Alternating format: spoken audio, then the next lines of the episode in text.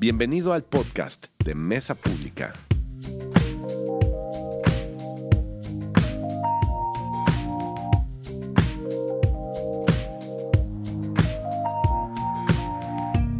¿Cómo están? Buenos días. ¿Cómo los agarra este Día del Padre? ¿Qué día es? Este 20 19 de junio. Entonces, ¿cómo están? ¿Cómo amanecieron? ¿Bien? Yo cansado, tuve una semana bien pesada. Este, me da mucho gusto estar aquí con ustedes, verlos, quien nos está viendo ahí en Facebook ahorita, ver que esté todo bien, porque, perdón, gente de Facebook, si de repente se desconecta tantito, eh, nos aguantan y en un minutito regresa. Eso es anuncio parroquial. Estoy rompiendo la cuarta pared para hablarle a la gente detrás de la pantalla. Este, me da mucho gusto, como siempre, estar aquí. Pues sí, invitado, pero de casa, ¿no? Obviamente. Este, y poder compartir. Poder compartir eh, eh, en, esta, en este domingo. Y como saben, si han estado siguiendo la- la- lo que hemos estado platicando, la serie, pues son las historias, ¿no? Así se ha llamado esta serie, historias. Y en específico, historias sobre el rey David. Y nos había estado compartiendo el pastor Alf y después también Israel, unos mensajes muy padres este, acerca de los primeros años de, de David, ¿no? Las historias que hemos escuchado. Eh, quizá las hemos escuchado muchas veces, pero no deja de sorprenderme en lo personal que siempre aprendes algo nuevo acerca de una persona que has escuchado mil y una historias o la misma historia mil y unas veces, que es peor, ¿no? Este, pero les voy a compartir o les voy a, re- a- a- ser muy sincero con ustedes que cuando Alf me habló y me dijo, oye Héctor, fíjate que ando con COVID, ¿crees que puedas aventártelo? Yo dije, sí, claro que sí, con mucho gusto. La temática ya sabes que es la historia de David y dije, ay, por supuesto, David, el mejor hombre de la Biblia, claro, no hay problema. O sea, hasta cuando va al baño hace algo bueno, fácil, saca una historia. Y, oh, sorpresa, me puse a leer, empecé desde donde acabaron más o menos, o sea, desde... Todos sabemos la primera historia que es la coronación de David, ¿no? Cuando llegan y le dicen, oye, tú vas a... Bueno, el ungimiento, no es coronación. Cuando le dicen a David, tú vas a ser rey, y van, y muy bonito, muy romántico, seleccionan al siguiente rey, Saúl es desechado, David contra Goliat, y dices, no, este cuate, si así empezó su carrera, lo que le espera, ¿no? O sea, esto no va a ser más que ir increchendo. Y la verdad, si le soy muy sincero, leí Primera de Samuel desde el capítulo 16 hasta Segunda de Samuel capítulo 24, Primera de Crónicas capítulo 3 y me costó muchísimo trabajo. Me costó muchísimo trabajo porque me di cuenta de que el héroe David está bastante roto.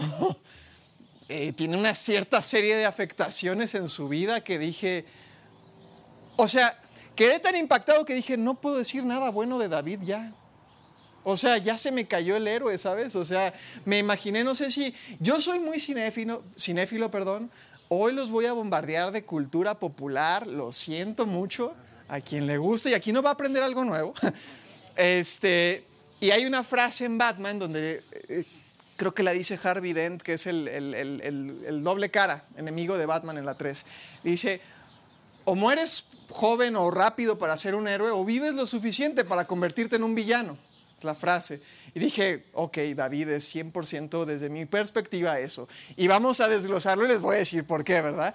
De hecho, esta plática, para entrar en este, en, en- en- ¿cómo lo puedo decir? En un poquito de, pues aquí de, de- de- de debate, le llamé David, un hombre conforme al corazón de Dios, signo de interrogación. Y ténganme paciencia. Entonces, para empezar, quiero orar para comenzar este tiempo. Dios, gracias porque siempre estar aquí es una responsabilidad, pero es también un privilegio, es un gusto, Señor, el poder compartir tu palabra, Dios. Y yo nada más te pido que, Señor, tu Espíritu Santo sea el que hoy se mueva, el que hoy nos hable, Dios. Que realmente el que, el que agarre el micrófono es simplemente un instrumento de tu, de tu palabra, es un instrumento de, de lo que tú quieres comunicarnos, Señor. Que, eres, eh, que somos quizá los primeros a los que nos hablas. Y, yo espero que esta palabra también caiga en el corazón de los que estamos aquí, Señor. Que sigas hablando también a mi corazón a través de esto, Señor. Y que a través de la historia de David podamos aprender y seguir aprendiendo cosas para nuestra propia vida, nuestra relación contigo y también, Señor, la relación con los demás. Te pido, Espíritu Santo, que hoy traigas algo nuevo a nuestras vidas, Señor. a través de una historia que se ha contado miles de veces, que algo podamos sacar para nosotros, Señor. Te lo pido en Cristo Jesús. Amén. Ah, como les decía hace un momento, yo soy muy cinéfilo.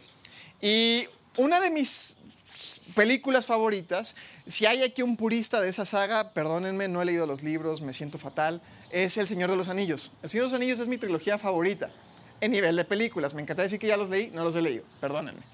Ah, y es bien interesante porque Hollywood nos ha vendido una historia, si se dan cuenta, donde el bueno es bueno, valga la redundancia, y el malo es malo. O sea, ¿no? Primera escena y es como ves al, héroe y es una persona abnegada, sufriendo, pero honesta y trabajador y humilde y, todo tiene los adjetivos calificativos positivos en su vida, ¿no? Y a lo largo de la trama no hace más que crecer en esa pureza del personaje. Y en contraste, cuando se nos presenta al, al villano, o sea, ni siquiera hay que decir mucho, ¿no? Llega un tipo de negro acá, que casi casi tiene aquí su playera, soy malo. ¿Y cuál es el objetivo de cualquier villano en cualquier película? Por alguna extraña y bizarra razón, destruir al mundo. Y es como que, sí sabes que tú vas ahí, ¿verdad? Y, es un cuate que, pues porque es muy malo. ¿Y cuál es el, como que decimos, cuál es el epítome de la maldad? Destruir al mundo. Entonces, es muy claro en, Hollywood quién es el bueno y quién es el malo. Y decía el Señor de los Anillos porque en el libro, aunque no los he leído, sé que concluye una parte diciendo que Aragorn, que es un personaje ahí, que es rey de una gran ciudad, dice que Aragorn gobernó sabiamente y de manera bondadosa durante 100 años. Y ya, o sea, en otras palabras, y vivieron felices para siempre, ¿no? Esa es la, traducción de, ese, de cómo termina el libro. Y lo, digo porque hay, otro escritor que es un poquito más contemporáneo y a lo mejor lo han escuchado más porque estuvo muy de moda, sobre todo hace dos años, George R.R. R. Martin, que escribió Game of Thrones o Juego de Tronos, una serie tan controversial como popular, hasta que llegó su última temporada y todos la odiamos. Pero bueno, ese es otro tema. El punto es que este, este escritor, George R. R. Martin, critica a Tolkien, que escribió El Señor de los Anillos, dice, es que, o sea, a mí, él dice, yo admiro a Tolkien, para mí Tolkien es un genio, el que escribió El Señor de los Anillos. Sin embargo, tengo pues como que una crítica con su final, y es que critica esto. Dice que Aragorn gobernó 100 años bien y de manera bondadosa. Pero alguien que me explique, yo no quedo contento con esa política. ¿Qué hizo con los orcos que quedaron ahí? ¿Cuál fue su política de impuestos? Y comienza a cuestionar cómo es que ese final feliz fue tan feliz. O sea, ¿qué pasó en el día a día del reinado de este rey, de este personaje? Y pongo todo este background eh, cinéfilo de historias, porque cuando, cuando leemos de un personaje en la Biblia, tendemos a querer encontrar una historia más del estilo Hollywood que del estilo Game of Thrones, ¿no? Cuando vamos a la Biblia, yo espero que David es un hombre que empieza humilde y puro y conforme su historia avanza no hace más que acrecentar las virtudes positivas de este personaje para que sea evidente que pues, wow, ¿no? El rey David, el hombre conforme al corazón de Dios, el que, el, Mesías se le reconoce como el hijo de David.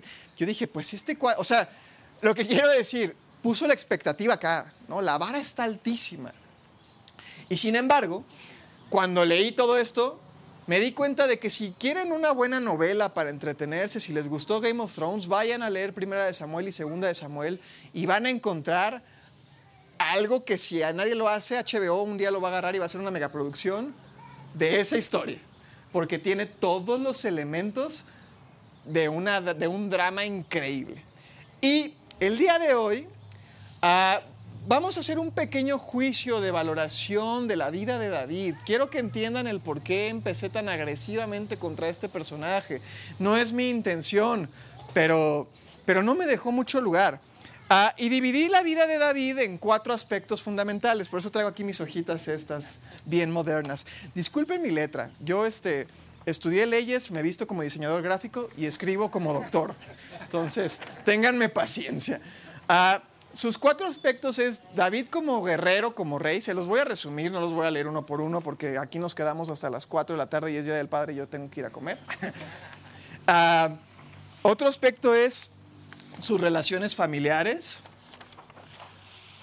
Luego tenemos relaciones personales, círculo social, digamos, y relación con Saúl. Puse familia, pero ese es error mío, eh, es solamente su relación con Saúl. Ah, entonces, voy a empezar con la primera que todos ubicamos, que es su relación con el rey Saúl. Para que entiendan mi lenguaje, porque no van a alcanzar a leer, este, mi lenguaje de, lo hice por colores. Lo que es negro es algo negativo en la vida de David por circunstancias ajenas a él o porque él se lo buscó, y lo que está en azul es algo positivo en su vida. Aquí nada más señalé Saúl al final porque se murió ahí. Pero está en negro porque también sufrió mucho cuando murió Saúl, a pesar de que perseguía a David. Les voy a resumir, para no ir punto por punto, porque insisto, no nos da el tiempo, la relación de David con Saúl. Eh, aquí hay, sí, sí vemos millennials y centennials, que son los que me van a entender. Hay un TikTok, si me han escuchado con un audio que dice run, run, que es como corre, ¿no? Y son como escenas corriendo. Bueno, el resumen de Saúl con David es corre. Se la pasó corriendo. De hecho, casi todos los puntos es David huyó, David se fue, David corrió a un bosque, David corrió a una ciudad, David corrió con los filisteos, David huyó de Saúl, David... El, resumen de la, de la relación David-Saúl fue corre. Entonces, ¿cuál es la relación de David con Saúl? Corre. Fácil. Bien, ahorita voy a retomarlo. Relaciones personales. Ya hay tres azulitas aquí. Casi todas son, este aquí hay una muy padre que es la, la, amistad de David con Jonatán, hijo de Saúl. Eso es algo muy padre. Y las otras dos, pues bueno, son bondades de David hacia, hacia, hacia personas que quizá no merecían su bondad. El resto son cosas negativas. Les voy a dar el resumen de las actividades o relaciones sociales del rey David. Eh, si me lo preguntan, la, Biblia dice que era muy sabio y que era muy bueno y que lo querían. Sin embargo, desde mi punto de vista, en algunas cosas pecó de debilidad política y social. Hay un cuate especialmente que yo ya lo sueño, de hecho no pude dormir pensando en su nombre, que se llama Joab. No les voy a hablar mucho de él, pero Joab es un general de David, fichita, ¿eh? De lujo. Les voy a decir tres cosas que hizo este cuate Joab. Mató a un general de Israel, o sea, David era rey de Judá, pero no de todo Israel. Entonces, Joab mata al general de Israel, o sea, al, contrincante, pero que eran de la misma nación porque había una guerra civil, y lo mata cuando estaban negociando David la paz con él. Pero Joab, la verdad les voy a decir que era Joab, un oportunista. Entonces va, ve la, ve la oportunidad y se lo echa. David, y así lo dice la Biblia, le tenía cierto miedo a Joab. Dice que no estaba listo para enfrentarlo, entonces lo dejó. Posteriormente, Joab hay una revuelta con un hijo de David, mata al hijo de David. Lo hizo porque se había rebelado contra David, pero bueno, mata al hijo de David. Y último, mata a otro general que este era oficial de David y, lo mata, pues yo digo que porque pues quería escalar posiciones, no sé. Entonces, yo resumo las relaciones personales de David como, la verdad, como cualquier... Eh, Israel no me va a dejar mentir, pero cuando eres famoso y tienes un cierto reconocimiento, pues la gente te sigue por distintos intereses, vamos a decirlo así, ¿no? Intereses genuinos, intereses pues por sacarte algo, eres mi amigo mientras eres famoso, ya que no lo eres, pues ya no eres tan mi amigo. La verdad, a eso se resume la vida de, de David personalmente hablando, era gente muy interesada a su alrededor. Entonces, ¿cómo resumimos sus relaciones sociales? Intereses, gente interesada, oportunistas, ¿va? Esta la voy a dejar para el final porque... David como guerrero rey, palomita. Aquí sí ven, está azul. O sea, aquí sí la Biblia se desvive en halagos de que conquistó a los amalecitas, a los edomitas, a los moabitas, a los filisteos. A quien le pararas encima a David, se lo echaba. Fuera gigante, fuera... Él no tenía problema. O sea, era bueno para el trompo. Si este cuate hubiera sido boxeador, este hubiera sido el mejor libra por libra de su tiempo. ¿no? Aquí sí hay unas cosas que reprochar, eh, pero las voy a dejar acá porque, porque acá es donde... De hecho dije, oye, pues va a ser Día del Padre, pues David es un hombre conforme al corazón de Dios, a lo mejor es un buen momento para hablar de una figura paterna que seguramente nos puede ilustrar mucho. Y, y metí el freno así de mano y me derroché porque, porque estas son sus relaciones familiares. Las únicas cosas buenas es que se casó hay dos bodas, una con Mical, Mical ayuda a David y se casa con Abigail. Son las únicas cosas buenas que puedo decir de él como figura eh, familiar. Todo lo demás es, y este, este es un punto que, vale la pena, que vale mucho la pena decir. Eh, David una vez estaba en, dice que estaba la Biblia en, su, en un balcón en su palacio, vio a una mujer bañándose, dijo, está guapa, guapa, y soy el rey. Ya, ya, ya tenía esposas y concubinas, ¿eh? ojo. Y la mandó a llamar y pues hubo, hizo lo que tuvo a bien hacer y se dio cuenta que estaba casada. Dijo, ah, estaba casada, híjole. Entonces, ideó una maquinación porque embarazó a la, a la, a la mujer quiso que el esposo se, se, acostara con ella, pero era tiempo de guerra y el esposo era un muy buen soldado, muy leal. Y le dijo, no, mi señor, ¿cómo voy a tener algo con mi esposa cuando todo, el, el, arca de, de, Dios está en pleno campo de batalla y el general Joab y los hombres del rey? Pues yo no voy a hacer eso. Y pues, ¿cuál fue la solución de David? Decirle la verdad, decirle, oye, este, Urias, te fallé, discúlpame. De ahí salió la de ella y yo, ¿no? Esa de Don Omar, ¿no? Pues no, al angelito se le ocurrió, corazón que no ve, digo, ojos que no ven, corazón que no siente. ¿Qué hizo? Le mandó una carta a Joab, le dijo, oye, donde se ponga grueso el asunto, donde veas que están ahí los, los, los, los golpes de verdad, ahí me pones a Urias. Y es más, es buen guerrero, así es que no solo me lo pongas ahí, discretamente todo el resto del ejército haga un ladito, así como que no queriendo, pues, le toque lo que le tenga que tocar. Y efectivamente Urias murió en combate por una decisión cobarde de David. Y obviamente, ¿qué pasó después? Se casó con Abigail, digo, con Betsabé. Y tuvo un, hijo. Entonces, y después de eso, la historia familiar de David es terrible. Un hijo de su primogénito viola a una hermana. El, tercer hijo mata al primogénito que violó a la hermana. Ese tercer hijo que había violado a la hermana se rebela contra David, lo hace correr del, del trono. O sea, no, no pude hablar de bien de David respecto a un tema familiar. Entonces, ese es el resumen. Ahora entienden un poquito por qué me espanté cuando leí la historia de David. Porque hay muchas cosas terribles pasando. De hecho, lo que tiene una D con rojo, no les expliqué ese color, era porque eran acciones malas, pero que sí, directa o indirectamente, David tenía, eh, pues, la culpa de que pasara algo malo. Lo negro solo no, era víctima, más que nada. Eh, entonces, lo que, lo que quiero decir en esta mañana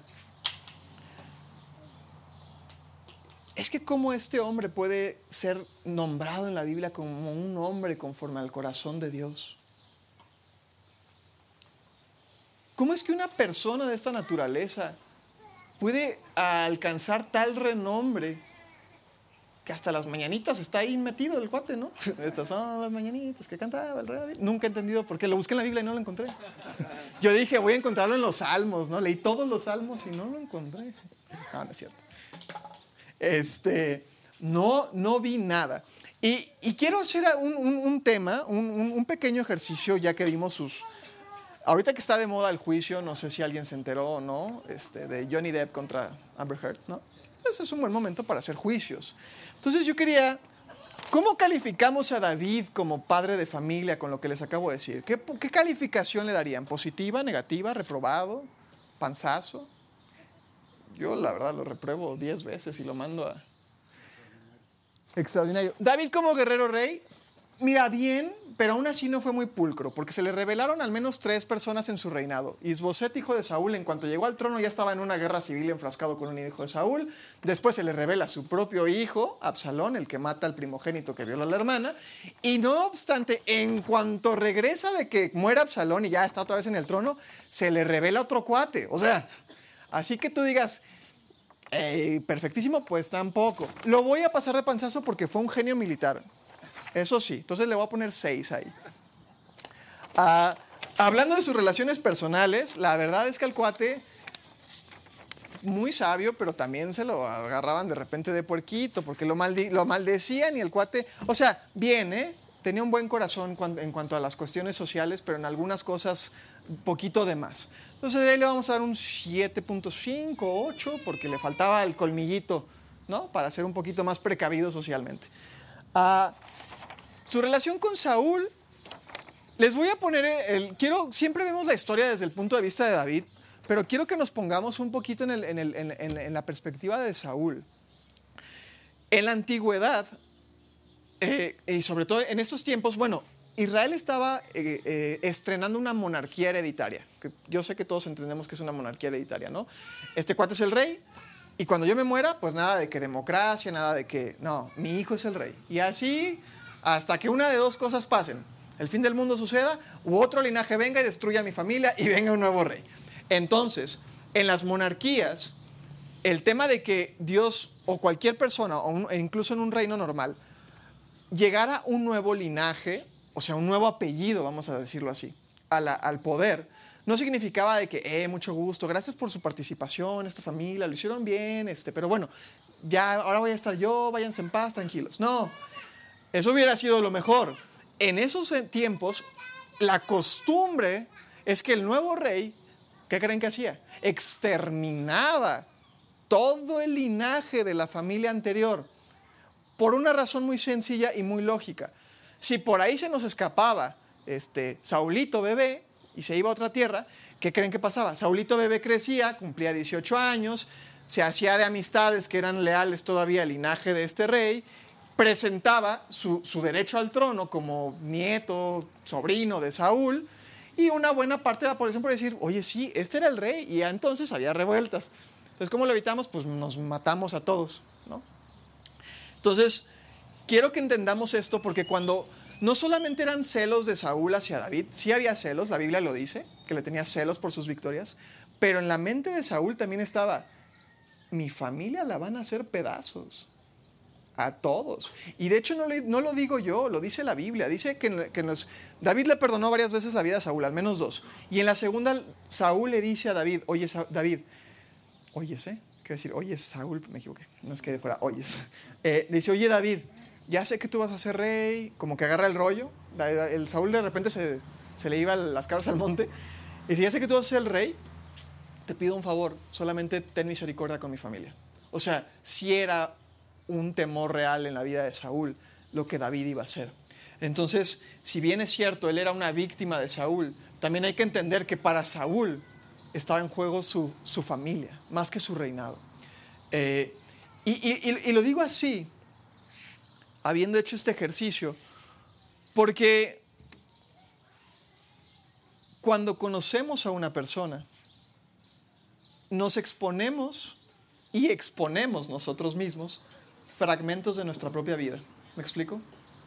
O sea, si le preguntan a Saúl quién era David, pues te va a contestar mi enemigo, el que va a matar a mi familia. Si le preguntan a los amigos, a la gente que conocía a David, quién era David, pues a lo mejor iba a decir, pues mira, cuando está en el trono, mi compa. Cuando no está, eh, ahí vemos. Si le preguntan a la familia de David, a sus esposas y a sus hijos, ¿quién era David? Ah, voy a ser benévolo, un padre ausente. Y si le preguntan a, ¿quién me falta? Al, al- al reino, ¿quién era David? Pues se los voy a dejar en, este, en estos dos versículos que están en la Biblia. Perdón que no lo estoy diciendo todos porque es mucha Biblia, pero pueden leer de, de, de 1 Samuel 16 a 2 Samuel 24. Es más, 1 de Reyes capítulo 3, por ahí se muere. Ah, eh, dice un versículo textualmente que el, todo lo que hacía David le parecía bien al pueblo. Así lo dice. ¿eh? O sea, que si David se caía, ah, mi, se cayó el rey, qué increíble, wow, y todos se agarraban el día de cáiganse como David, trending topic, y hacían los reels y todo, ¿no? Ah, pero después dice que Absalón, el, el hijo que se rebeló, Absalón es el hijo malo, para que, para que sepamos. Pues ni tan malo, la verdad es que cobró venganza, ahí le faltó mano dura a David para castigar al que violó, ¿no? Pues digo, lo de menos. Eh, pero bueno, este Absalón dice que literalmente se sentó a las puertas del, del palacio y que decía, venía Cindy, no, pues es que vengo a demandar a Oscar porque pues ya no me cae bien. Oscar no, no es cierto. Demanda a alguien más, Cindy, demanda a Lina. Entonces iba Cindy con su cargo para quejarse con David y Absalón muy inteligentemente decía, oye Cindy, acá con su capucha, ¿no? Ven, ven. Yo te resuelvo tu asunto más fácil. ¿No? Les decía, si yo fuera rey, así mira, porque ahorita mira, tienes que ir a la demanda civil, de que rey te dé audiencia, un año y medio, ¿no? Y de ahí que se lo puede impugnar, este, apelación y al consejo de David, y va a estar Joab, que ya sabes que es bien grillero, y todavía si, si ahí lo, lo, lo, pierde la lina, todavía puede irse a la, al, al famoso amparo. Mira, 10 años te vas a aventar en ese pleito. Pero si te vienes conmigo y me ayudas a que yo sea rey, de volada, ¿eh? yo te resuelvo en 15 minutos, nada de burocracia. ¿Y qué creen? Funcionó, por eso se reveló, porque toda la gente, porque además lo saludaba de beso, ya sabes cómo es esa gente como bien amiguera y con muy buen rollo, así era Absalón y se ganó al pueblo.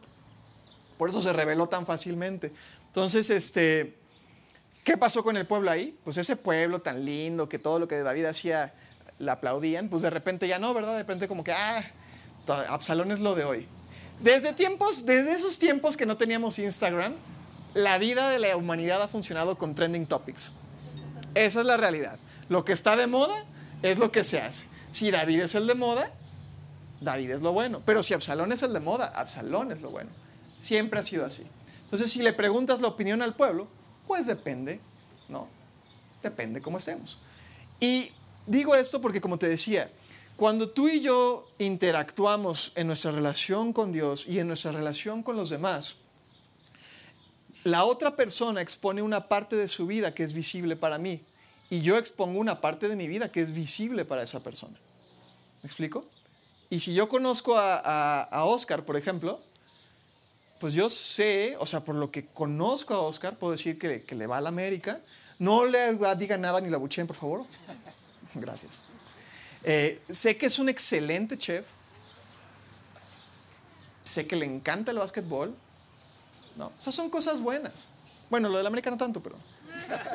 ¿Ves? Ahí expuso su corazón y ahora lo estoy ridiculizando por eso. Terrible ejemplo. Ah, pero también puedo saber cosas más íntimas que quizá me revela. No, no voy a decir nada, obviamente, pues, pero puede haber otras cosas que, que, pueden estar sujetas a que yo lo lastime. O, o él saber cosas de mí que, me pueden lastimar. Y al final del día es como agarrar este cartel y decir, bueno, mira, yo de, de Oscar conozco esto. ¿No? Nada más. Y ahora sí vamos a ver un poco de, versículos. Perdónenme que hayan dado este. Este, cuando les dije que esto era David, un hombre conforme al corazón de Dios. O sea, después de lo que yo que les dije, lo que les dije, ¿cómo, Ahora sí que, ¿cómo levantamos una defensa a la vida de este hombre? ¿Cómo ahora sí que yo le diría a David, ayúdame a ayudarte. Échale ahí en tu currículum algo más. Pues qué, qué, bueno que eres bueno para el trompo, pero alguna otra cosita, ¿no? ¿No? Ayúdame a ayudarte. Y, busqué en la Biblia, dije, a ver, ¿por qué? ¿Por qué? Dios necesito, sinceramente se los confieso, ¿eh? necesito una respuesta de por qué te atreves a llamar a este cuate un hombre conforme a tu corazón. Porque yo ahorita, la neta, estoy espantado, Dios, y ya no sé ni siquiera si quiero hablar de él. Pídeme que hable de alguien más, hasta de Joab, yo creo que tiene otras cosas buenas. Ah, y entonces tenemos que volver a donde todo comienza, es curioso, pero volvemos al origen, a lo que destapa el inicio de la vida de David. Y es cuando, cuando ni siquiera le habían dicho nada a David, sino que Dios le manifiesta algo a Saúl. Y en el versículo de 1 Samuel, eh, capítulo 13, versículo 14, le dice Dios a Saúl, pero ahora tu reino tiene que terminar. Saúl se acabó. Porque el Señor, ah, estas son las que me duelen, ¿eh? El Señor ha buscado a un hombre conforme a su propio corazón.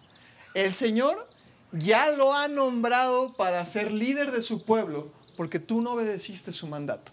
Y no me da el tiempo ni es el tema de comparar los pecados de Saúl contra los de David, pero hasta ahí vamos a dejarle.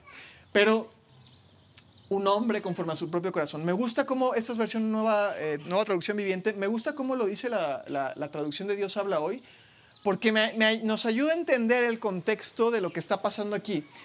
Esta versión dice, pero ahora tu reinado no, no, no permanecerá. El Señor buscará, ¿qué dice? Un hombre conforme a su agrado. Y es que aquí está el problema. Dije, ah, ya lo entendí. Cuando hablamos de David como un hombre conforme al corazón de Dios, casi siempre nos vamos en automático con la temática de que David tenía un corazón alineado al de Dios. Y sí lo tenía, no me malentiendan. Voy a, voy a rematar por allá. Pero el, pero el sentido principal de este pasaje es que Dios había elegido conforme a su corazón una persona. O sea, conforme a su voluntad. O sea, Él lo eligió. ¿Me explico? ¿Vemos la diferencia? Dios dijo, yo escogí a esta persona. No está hablando del mérito moral, espiritual, ético, relacional, de la persona escogida, que de hecho aquí no se nos ha, no se nos ha revelado quién es, sino que es por la decisión y la voluntad de Dios. Vamos a verlo en el Nuevo Testamento cómo se traduce esto. Ah, dice Juan capítulo 1, versículos 12 y 13. A todos los que creyeron en Él y lo recibieron, les dio el derecho de llegar a ser hijos de Dios. A todos los que creyeron en Él, o sea, en Jesús, y lo reciben, les da el derecho de ser hijos de Dios. Ellos, aquí está, chequen los paralelismos entre lo que acabamos de leer. Ellos nacen de nuevo no mediante un nacimiento físico, como resultado de la pasión o la iniciativa humana. O sea, los que creemos en Jesús no nacemos de nuevo mediante la voluntad de los hombres, sino por medio de un nacimiento que proviene de Dios. Y la Biblia de las Américas es otra traducción, esta fue NTV, lo pone de la siguiente manera. Es decir, los que creen en su nombre, en el nombre de Jesús, no nacieron de sangre, ni de la voluntad de la carne, ni de la voluntad del hombre, sino de Dios. O sea, de la voluntad de Dios. Lo que quiere decir aquí es que David no es un hombre conforme al corazón de Dios por su mérito, sino por la voluntad de Dios. Y esto para ti y para mí, al menos yo lo veo así, es quitar una losa pesadísima de nuestra propia espalda. Porque Dios no nos juzga conforme al historial o currículum de nuestra vida. Las tablitas aquí, mis, mis hojitas de David, pues están llenas de negro y de rojo y de hay algunas azules. Pero yo te preguntaría, ¿cómo está tu hoja de vida? ¿Cómo está la cronología de tu vida? ¿Cuáles serían esos highlights que dices, aquí la regué, aquí me regaron, aquí me salió bien, aquí... ¿No? ¿Cómo, cómo ordenarías tu vida? Y si hiciéramos una evaluación honesta de nuestra vida, ¿qué concluiríamos? ¿Qué calificación nos daríamos? ¿Cómo, ¿Cómo resumiríamos lo que hemos hecho hasta el momento?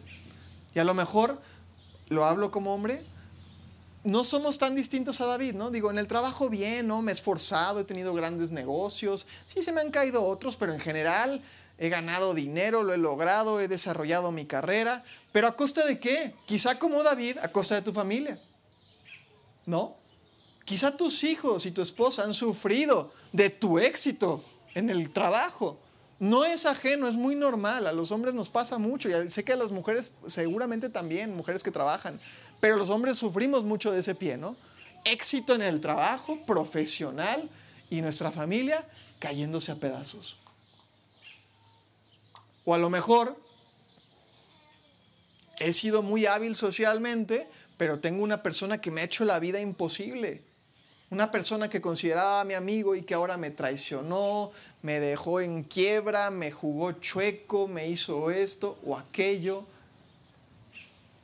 Entonces, el saber que si David con este historial puede ser llamado un hombre conforme al corazón de Dios, a mí me da esperanza de saber que si mi confianza está en Jesús, que si creo en Él, he nacido de nuevo no por la voluntad de los hombres, sino porque Dios me escogió. Y que sinceramente no tendría que hacer nada más porque Dios me escogió. Punto. O sea, rompamos esto y tirémoslo a la basura porque no importa. Dios escogió a David. Y hay otro versículo que quiero leer acerca de esta situación de la elección. Dice en Efesios 1, 3 y 4, Toda la alabanza sea para Dios, el Padre nuestro Señor Jesucristo, quien nos ha bendecido con toda clase de bendiciones espirituales en los lugares celestiales, porque estamos unidos a Cristo. ¿Hay otro versículo o no hubo? Así. Ah, Incluso antes de haber hecho el mundo, ojo con esto, para que vean que seguimos la misma, Dios nos amó y nos eligió en Cristo. Y, observen las palabras que usa. Para que seamos qué? Santos e intachables. Yo estaba leyendo uno de los cánticos que escribió David casi al final de su vida y decía de que tú sabes, Dios, que he tenido un corazón irreprochable. Y yo dije, ¿tienes vergüenza? Tantita pena, oye. Y después vi Efesios y dije, Dios nos amó. Pasado. Past perfect. Pasado. Hecho, concluido y consumado sin lugar a que esté sucediendo o pase en el futuro. Dios nos amó y nos eligió tiempo pasado en Cristo. Dice, incluso antes de haber hecho el mundo, o sea, antes de que tú y yo estuviéramos en esta tierra en 2022 viendo TikToks e Instagram, Dios ya nos había amado y escogido para ser santos e intachables. ¿Qué es la palabra intachable? Al que no le puedes recriminar nada. Al que ha vivido una vida perfecta, así como David diciendo, eh, mira, me cuelgo la estrellita de la irreprochabilidad. Bueno, Dios está diciendo eso de nosotros. Tú eres intachable. Oye Dios, pero la sigo regando. Pero yo no te veo a ti. Yo veo el amor que te tuve y lo que Jesús hizo por ti. Y lo que ahora ve Dios es la vida de Jesús en nosotros. Y como te decía, esto tiene que ser una esperanza para nuestra vida.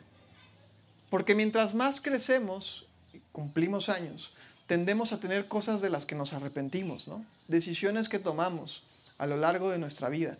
Sucesos que ocurrieron externos a nosotros. Pero vamos mientras avanza nuestra edad, acumulando piedras en nuestra espalda que comienzan a jorobarnos y hacer ver nuestro reflejo en el espejo una figura que incluso ya no reconocemos, ¿no? A mí me ha pasado que de repente digo, yo no esperaba en esta situación verme así y sin embargo veo algo que, no, que yo mismo no reconozco decisiones que, que, he tomado que digo, ¿por qué lo hice? Y aunque he buscado vivir conforme a la voluntad de Dios, hay cosas que deforman mi imagen, por así decirlo. Y cuando leo esto digo, qué bárbaro Dios. Pero tú me estás diciendo, yo te amo y te elegí. ¿Es licencia abierta para hacer lo que se nos pega la gana? No, al contrario, es una muestra de que tanto nos ama Dios. Y esto tiene una implicación, cuando hablo de, me gusta siempre que comparto algo de Dios, hablarlo en dos ejes principales, el eje vertical, nosotros y nuestra relación con Dios, pero necesariamente el eje horizontal. Y normalmente este lo entendemos fácil, ¿no? Es decir, que todos los días sí que, pues sí, qué chido, que ya Dios nos perdonó, oye, sí, buenísimo, ¿no? Eso está muy bien, pero tenemos que ir al eje horizontal. Y el eje horizontal es cómo yo me relaciono con los demás. Y quiero que vayamos a, Samuel, al siguiente versículo. Volvemos al, origen, aquí ya este, Dios selecciona ahora sí a, David. Y está el profeta Samuel escogiendo, esto nos lo platicó ya también este, nuestro pastor Alf. Dios le dice a Samuel, no juzgues por la apariencia o por la estatura porque yo lo he rechazado. El Señor no ve las cosas de la manera en que tú las ves. La gente juzga por las apariencias, pero el corazón mira el corazón. El Señor mira el corazón. Entonces, yo te pregunto, y me pregunto, ¿qué es lo que ves cuando ves a alguien más? ¿Qué es lo que aprecias cuando conoces a otra persona? Específicamente, ¿Qué ves cuando interaccionas con los demás? En el trabajo, manejando, en la iglesia, en tu familia, en el contexto social que quieras. ¿Qué es lo que ves en el otro? Por ejemplo, ya saben que yo aquí soy el primero que me voy de cabeza. Cuando yo manejo y alguien se me cierra, lo que yo veo es un alma de Dios. ¿No? Sí. Veo a alguien muy bueno y puro. Ojalá. Bueno, pero con sus pormenores, ¿no? O sea, lo que quiero decir es que juzgamos a la gente conforme a lo que vemos y conforme a lo que hace, y específicamente conforme a lo que nos hace. Nos es natural hacer eso. Les decía del caso este de Johnny Depp y Amber Heard. O sea, pobre chava, ¿no? Había, era el primer día de juicio y ya todos habíamos tomado un lugar, un, un, un lado, ¿no? Ya todos éramos, bueno, todos éramos, ¿verdad? A lo mejor no. Team Johnny Depp, no, sí, este cuate era una víctima y esta tipa, mira su cara de, de este, toda falsa y se ve, mira cómo llora, lágrimas de cocodrilo, ¿no? Ya todos habíamos hecho un juicio sobre a quién íbamos a apoyar y hasta el jurado ya lo había tomado. Porque... Y no quiero ponerme a favor de alguien o de, o de otra persona, simplemente digo, es normal a nosotros, o sea, es nuestro modus operandi. Yo, como les digo, a juzgo a, a, a Oscar y digo, mira, sí le va a la América, 10 puntos menos, pero la neta cocina súper rico, ¿no? Y es bien buena onda, entonces esos son 20, ya menos 10, se sigue positivo. O no, no, a lo mejor yo soy chiva de toda la vida y digo, ¿sabes que irle a la América es el pecado imperdonable? Menos 100 puntos, cocinarás muy bien, pero no te perdono, ¿no? Lo que quiero decir es, así juzgamos a la gente, así nos, nos interactuamos unos con otros. Y, y el tema de que Dios nos elija y nos ame tiene una incidencia, o sea, afecta necesariamente nuestra interacción con otros. A fuerza. ¿Por qué? Vamos a ver un par de versículos del Nuevo Testamento para ver por qué. Eh, segunda de Corintios 5, 14 al 16 dice, sea de una forma u otra, el amor de Cristo nos controla. Este es el apóstol Pablo escribiéndole a la iglesia de Corintio, un poquito de contexto, ya que creemos que Cristo murió por todos. También creemos que todos hemos muerto a nuestra vida antigua. Él murió por todos, para los que reciben la nueva vida de Cristo, ya no vivan para sí, más bien vivirán para Cristo, quien murió y resucitó por ellos. Así que hemos dejado de evaluar a otros, ojo con esto, hemos dejado de evaluar a otros desde el punto de vista humano. En un tiempo pensábamos incluso de Cristo desde el punto de vista humano. ¿Qué tan diferente lo conocemos ahora? Este es Pablo diciendo dos cosas. El amor de Cristo nos envuelve y nos consume de tal manera que lo que antes percibíamos de la gente, ya no lo juzgamos así. Ahora ya no evaluamos a la gente desde el punto de vista humano. ¿Por qué? Porque hemos entendido otra forma de conocer a las personas. Y esta es una forma de conocer a las personas que yo la llamo el corazón. Y lo resumo así si yo te muestro 44 puntos de la vida de David que yo escogí premeditadamente en base a los eh, acontecimientos que quizá me parecieron más dramáticos y te los presento, pues David no se merece ni que lo saludemos. Sin embargo, cuando leemos la historia con detenimiento de David, sobre todo los salmos, conocemos a David. Y vemos que sí, la regó durísimo, pero su corazón sí era bueno porque a lo largo de la historia de David vemos a David buscando a Dios y preguntándole, incluso para huir, oye Dios, ¿hacia dónde corro? ¿A la izquierda o a la derecha? No, vete a la derecha, órale. Oye Dios, ¿qué hago con esto? Mira, espérate tantito. Era un hombre que buscaba a Dios. Quiero decir, yo mañosamente quizá escogí los peores eventos. Pero Dios hizo un pacto con David. La Biblia está llena de salmos. E insisto, no se le deja de reconocer como un hombre que realmente alineó su corazón al de Dios a pesar de toda la maldad. ¿Por qué? Por lo que dice Primera de Samuel, porque Dios no nos juzga y nos ve como nosotros nos vemos a nosotros mismos. No nos juzga por la apariencia de cómo me he visto, o cómo he vivido, o qué he hecho, o qué no he hecho, o en dónde he fallado y cómo la he regado, o si te he insultado o tú me has insultado. Cuando Dios nos ve, ve un corazón. ¿Y sabes cuál es el corazón que ve? Y este es el plot twist. No ve tu corazón, ve el corazón de Jesús. Eso es lo más increíble.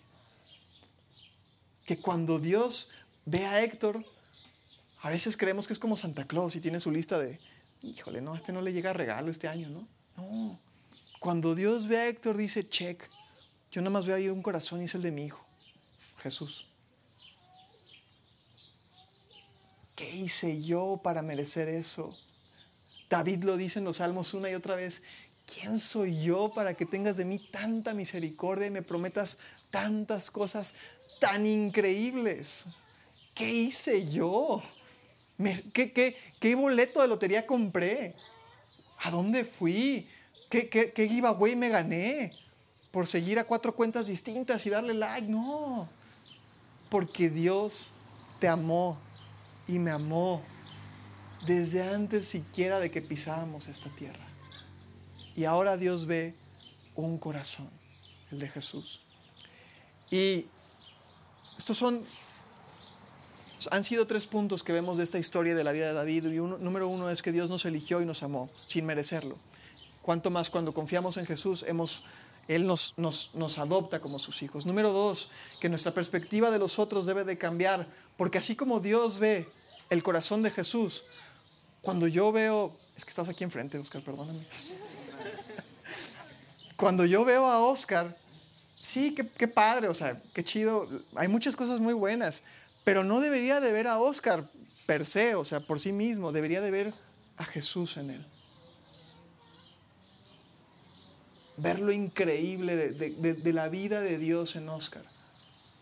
Y eso me va a ayudar a que nuestra vida sea mejor.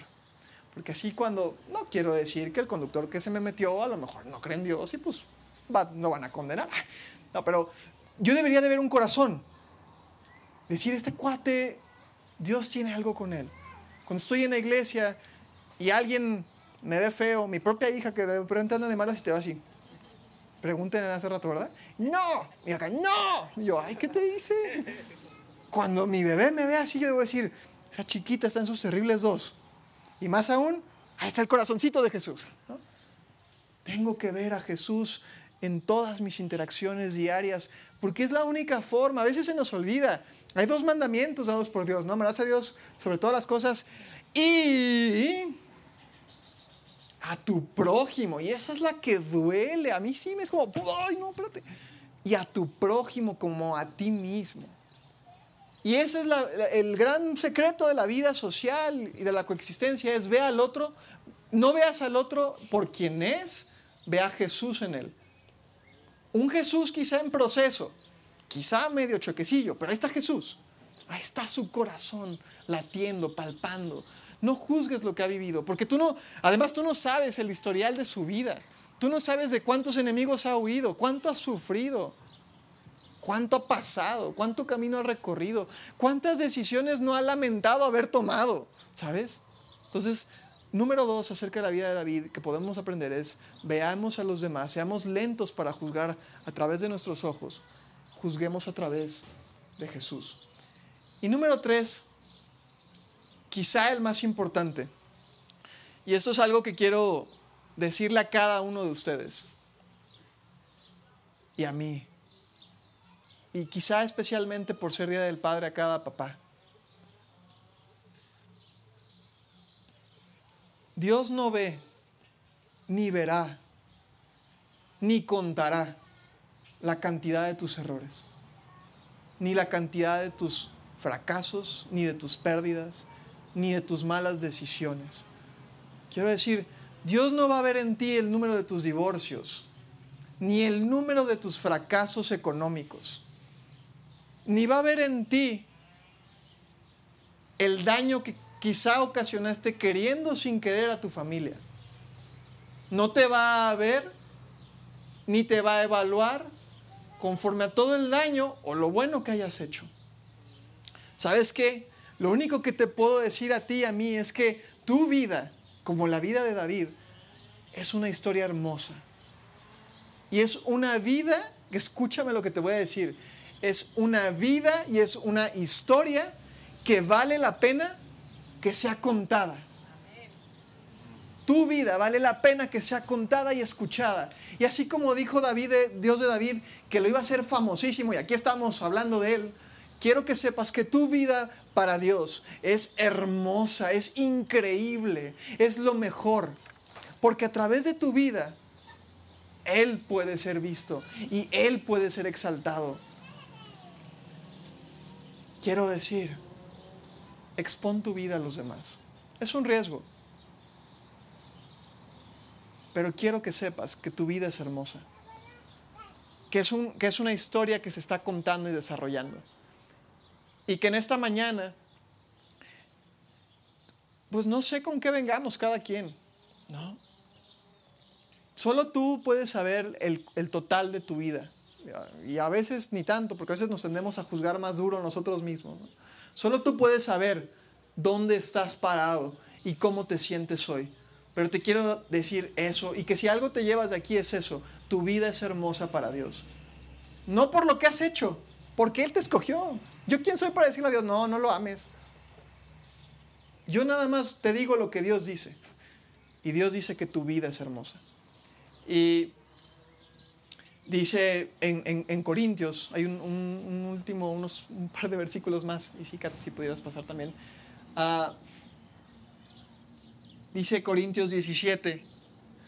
Esto significa que todo el que pertenece a Cristo se ha convertido en una persona nueva, nueva, nueva, nueva. La vida antigua ha pasado, una nueva vida ha comenzado. Todo lo que haya sido antes es hecho nuevo en Cristo. Y ahorita estábamos, y, a ver si la pudiéramos cantar nuevamente, esta canción que cantábamos al principio, dice que, lo dice textual, lo dice así esa canción, dice, tú no me juzgas por mis fracasos, tú me aceptas tal como soy.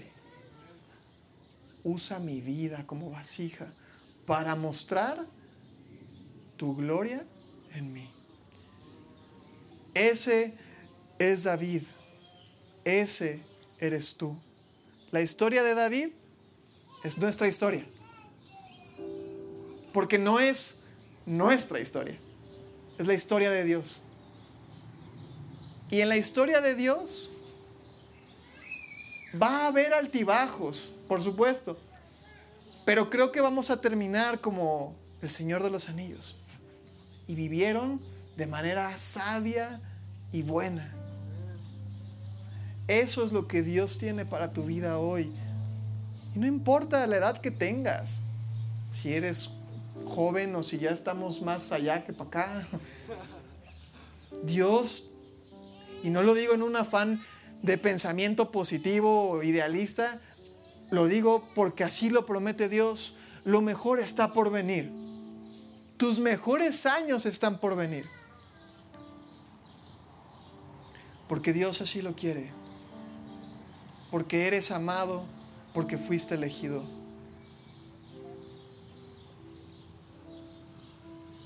Vamos a, si te quieres poner de pie o ahí donde estás.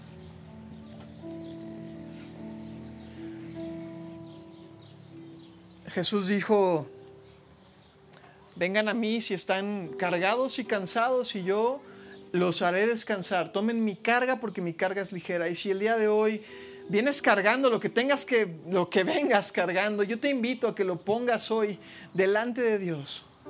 Si estás cargando el peso del, del, fracaso, el peso de la pérdida, el peso de la persecución, el peso de los errores, el peso de las malas decisiones, o incluso el peso de una vida exitosa, porque también es abrumador cuando vivimos de éxito en éxito, en éxito, en éxito, nos, nos carga la mano el éxito, ¿sabes? Así es que sea lo que traigas en esta mañana, yo te invito a que lo pongas delante de Dios y le digas, Señor, esto soy, esto fui, te lo pongo aquí, Señor. Porque yo quiero dejar de evaluarme conforme a mis fracasos, conforme a mis errores, conforme a mis éxitos y quiero comenzar a evaluarme como tú me ves y a comenzar a creer que realmente soy un hombre, soy una mujer, conforme a tu corazón, Dios. No por mi voluntad, sino por tu voluntad y tu elección, Señor. Y te pido, Dios, para cada persona que está aquí, Señor, que tú traigas descanso que tú traigas gozo y felicidad, Padre. Que en esta mañana los corazones quebrantados sean reconstruidos en ti, Jesús. Que esta mañana, Dios, podamos destruir nuestro historial, nuestros hechos y eventos y, tomar la posición de que somos amados y escogidos. Y que esta mañana no solamente hagamos eso con nosotros, Dios, sino que nos ayudes en nuestro corazón a ver a cada uno de los que nos rodea, no a través de nuestros ojos, sino como tú lo ves, Dios. Que seamos lentos para la ira, que seamos lentos para juzgar y que seamos prontos para creer que tú estás trabajando en el otro, Señor. Que esa ofensa que esa, ese hecho que quizá me lastimó, pues es simplemente porque es un humano, pero que detrás de eso está tu corazón, Jesús. Y que Dios podamos hoy ver que nuestra vida y que nuestra historia es una historia que vale la pena que sea contada, Señor. Que vale la pena que otros escuchen lo que tú has hecho en nosotros. Porque ya no vivimos para nosotros, Dios, sino para ti, Señor Jesús. Porque como dice Corintios, la vida antigua ha concluido y ahora vivimos para que tu gloria sea vista en nosotros, Señor. Te pido, Padre, que esta mañana traigas libertad, traigas descanso, Dios. Traigas una nueva perspectiva de nosotros mismos, Dios. Que hoy nuestra historia sea lo mejor que ha pasado, porque tú la has construido con nosotros, Cristo Jesús. Te damos a ti, Señor, toda la honra y la gloria. En Cristo Jesús. Amén.